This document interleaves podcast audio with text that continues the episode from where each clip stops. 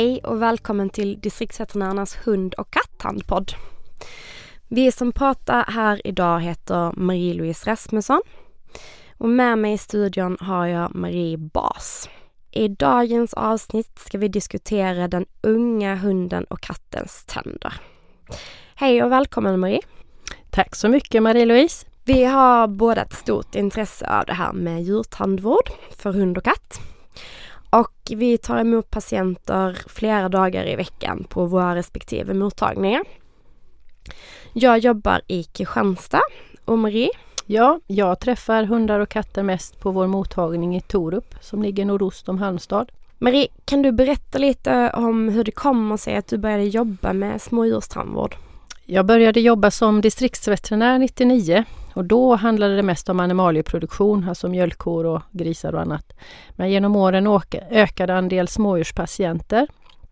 Min första eh, tandutbildning för smådjur gick jag 2010 och då började jag jobba med smådjurstandvård och eh, hjälpte en del eh, hundar till ett mycket friskare liv och fick sådana här halleluja moments. Och, ja, det var, när man har haft sådana då är man ju fast. Så då kände jag bara att det här med smådjurstandvård det är roligt. Så jag fortsätter att vidareutbilda mig inom det, både interna och externa kurser och idag arbetar jag nästan bara med ja, hundar och katter och deras tänder. Ja, vi som eh, arbetar med smådjurstandvård ser verkligen att vi gör stor nytta och jag, och jag håller med. Det, det är något av det mest belönande arbetet jag gör så, så det är nästan lite beroendeframkallande på det sättet. Eh, men Marie, jag vet att du träffar eh, unga hundar en hel del utanför jobbet. Ja, jag har en eh, liten uppfödning av långhårig collie och de har ju sina vackra långsmala nosar och då kan man ju inte bli annat än intresserad av hur tänder och bett utvecklar sig. Nej, det förstår jag. Valpar och kattungar är ju underbara. Eh, och de har ju inga tänder alls när de föds.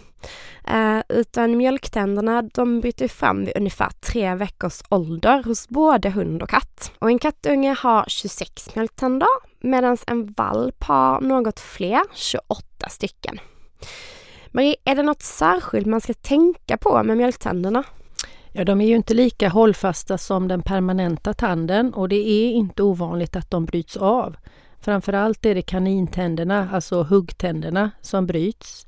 Och det kan de göra i en leksituation eh, som valpen har med en annan äldre hund eller med en eh, kamptrasa eller liknande.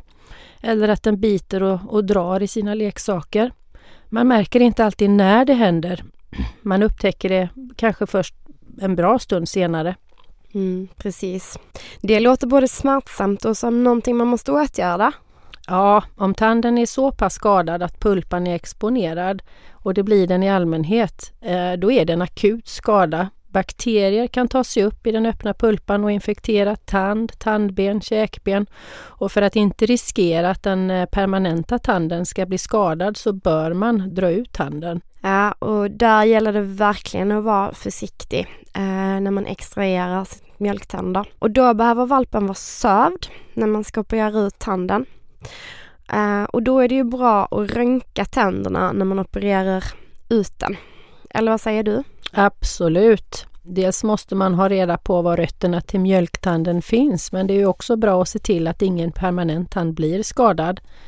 För det kan hända att när den permanenta tanden bryter fram kan den se lite annorlunda ut om man har varit oförsiktig vid extraktion av en mjölktand. Oj då. Har det hänt dig?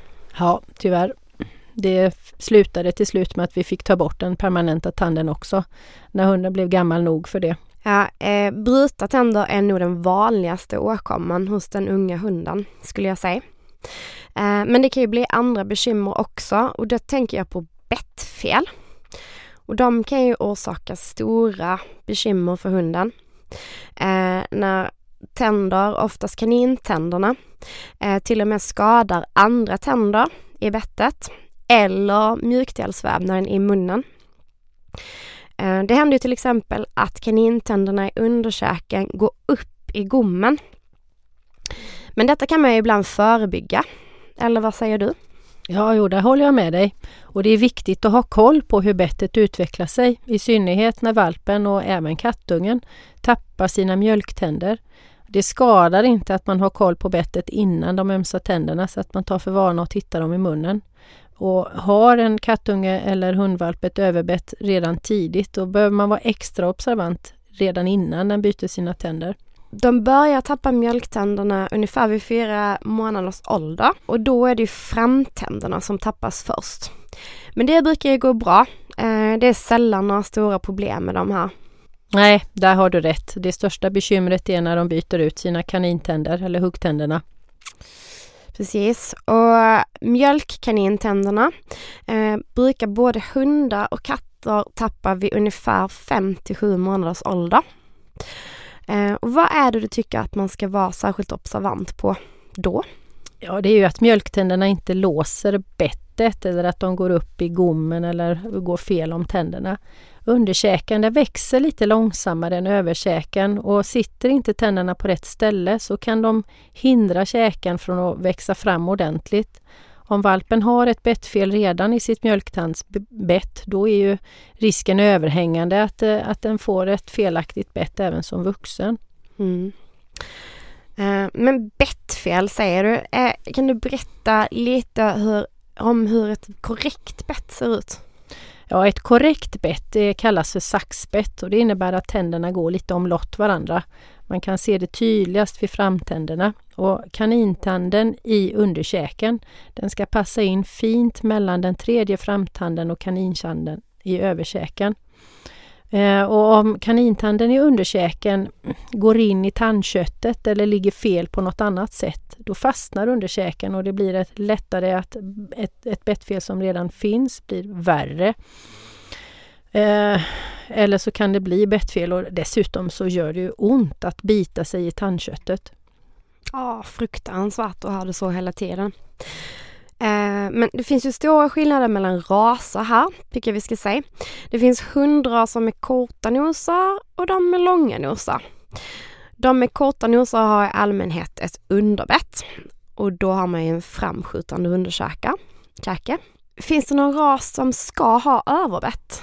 Nej, det finns ingen ras som ska ha över, överbett men det förekommer individer i, i många olika raser som har ett större eller mindre överbett. Det kan väl kanske vara vanligare i raser som har mer långsmala nosar och överbett tycker jag oftare ger problem än underbett.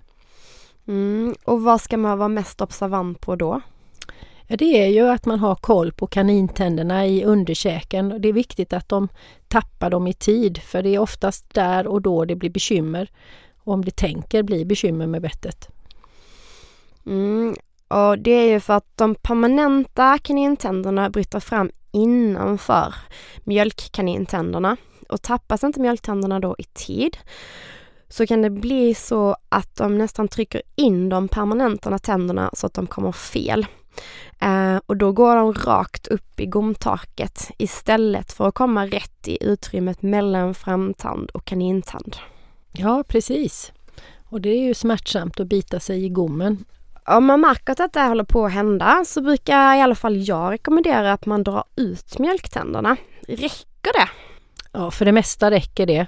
Ibland eh, så kan man behöva dra ut mjölktänderna redan innan de permanenta tänderna kommit fram och det är ju om man ser att redan mjölktänderna fastnar i, i, i gommen eller i andra tänder. Men har de permanenta tänderna kommit fram men går lite för rakt upp i gommen så kan man behöva utöka ett litet tryck på dem i underkäken för att de ska peka lite utåt och hamna rätt. Och det kan räcka att man låter hunden bita i en kongleksak några gånger om dagen för att det ska hjälpa. Du menar en sån där hård gummileksak som ser ut som en ihålig barbapappa? Ja, precis en sån. Det är inte alltid som hunden vill bita självmant utan ibland får man hjälpa till och trycka ihop munnen om kongen. Eh, är bettfelet stort, ja då finns det ju andra åtgärder att ta till men då behöver man uppsöka en smådjurstandspecialist. Precis, man kan ju slipa ner tänder eller kanske till och med göra en bettreglering.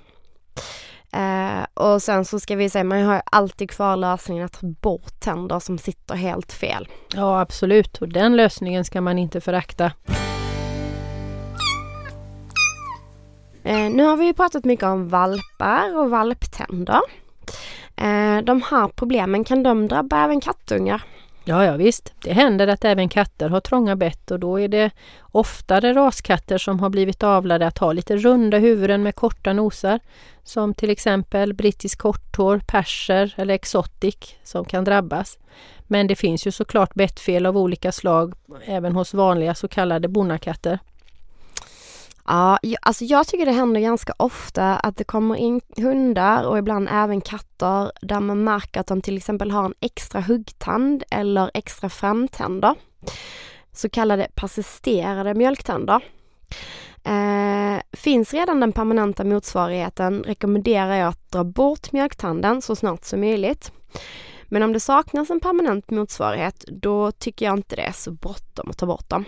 Nej, det håller jag med dig. Det är inte särskilt bråttom.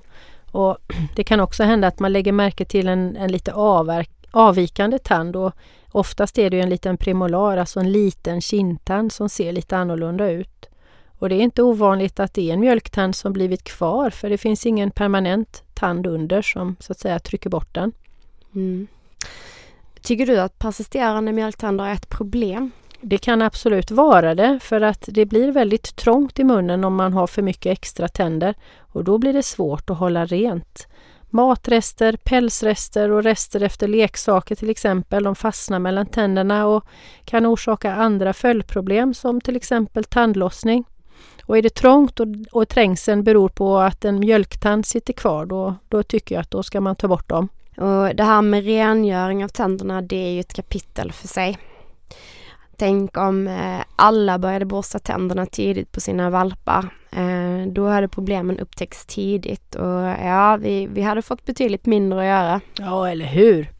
Men jag tycker också att det är viktigt att tänka lite på tandhälsa även vid val av valp.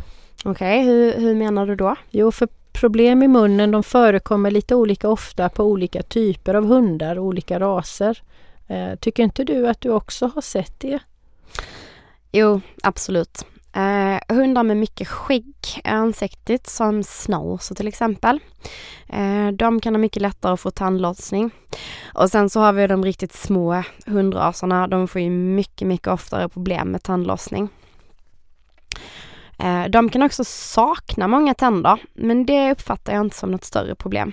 Nej, oftast inte för hunden, men avelsmässigt så kan det ju vara ett bekymmer om hunden saknar tänder. Och ibland kan det bli problem om det faktiskt finns en tand där men att den inte bryter fram utan eh, istället bildar en tandcysta. Ja, de är inte trevliga. Eh, de får man som regel operera bort eh, och man hittar dem bara som ett bifynd på röntgen egentligen. Ja, precis. Och sen finns det ju andra raser där tänderna sitter trångt. De får, kan också få problem för är det trångt så kan det vara svårt att hålla rent. Och kortsnosiga hundraser är ju ett typexempel på bett där tänderna sitter trångt men även mellanstora till mindre raser kan också ha problem med att tänderna sitter tätt. Egentligen är det inte så svårt att förstå när man tänker på att ett komplett bett hos hund eh, så har de 42 tänder. 20 i överkäken och 22 i underkäken. Eh, så det är inte konstigt att det är svårt att få plats med alla de tänderna i en liten hundmun. Nej. Så om man sammanfattar som är viktigast att ha koll på eh, när det gäller den unga hunden och katten så är det att ta för vana att titta valpen och kattungen i munnen. Helst varje dag. Då ser man snabbt om någon tand är skadad. Ja, och sen ser man, alltså hunden blir också van och även katten till att man tittar den i munnen och då blir det också lättare att ta bort någonting som har fastnat, en pinne eller en leksak till exempel. Mm. Och sen så ska vi verkligen säga att börja borsta tänderna redan på valpen och unghunden. Uh, I synnerhet på raser där det är vanligare med tandproblem. Och ska tandborstning vara effektiv så, så behöver man göra det ja, alltså tre, fyra gånger i veckan, helst varje dag. Ja precis, vi har ju inte pratat så mycket om hur man borstar tänderna. Dels kan man hitta information på vår hemsida, distriktsveterinärerna, men det finns också bra instruktionsvideos på Youtube. Det är aldrig för sent att börja borsta hunden eller kattens tänder. Eller hur? Och till sist, eh, var extra observant och titta lite extra i munnen vid 57 månaders ålder. Så att mjölktandborna de tappas i tid och inte stör utvecklingen av hundens bett. Var det allt Marie? Ja, jag tycker vi har fått med det mesta Marie-Louise. Mm. Då tycker jag att vi avslutar här och tack så hemskt mycket för att du kom och pratade med mig en stund. Åh, det var bara roligt. Tack för att jag fick komma.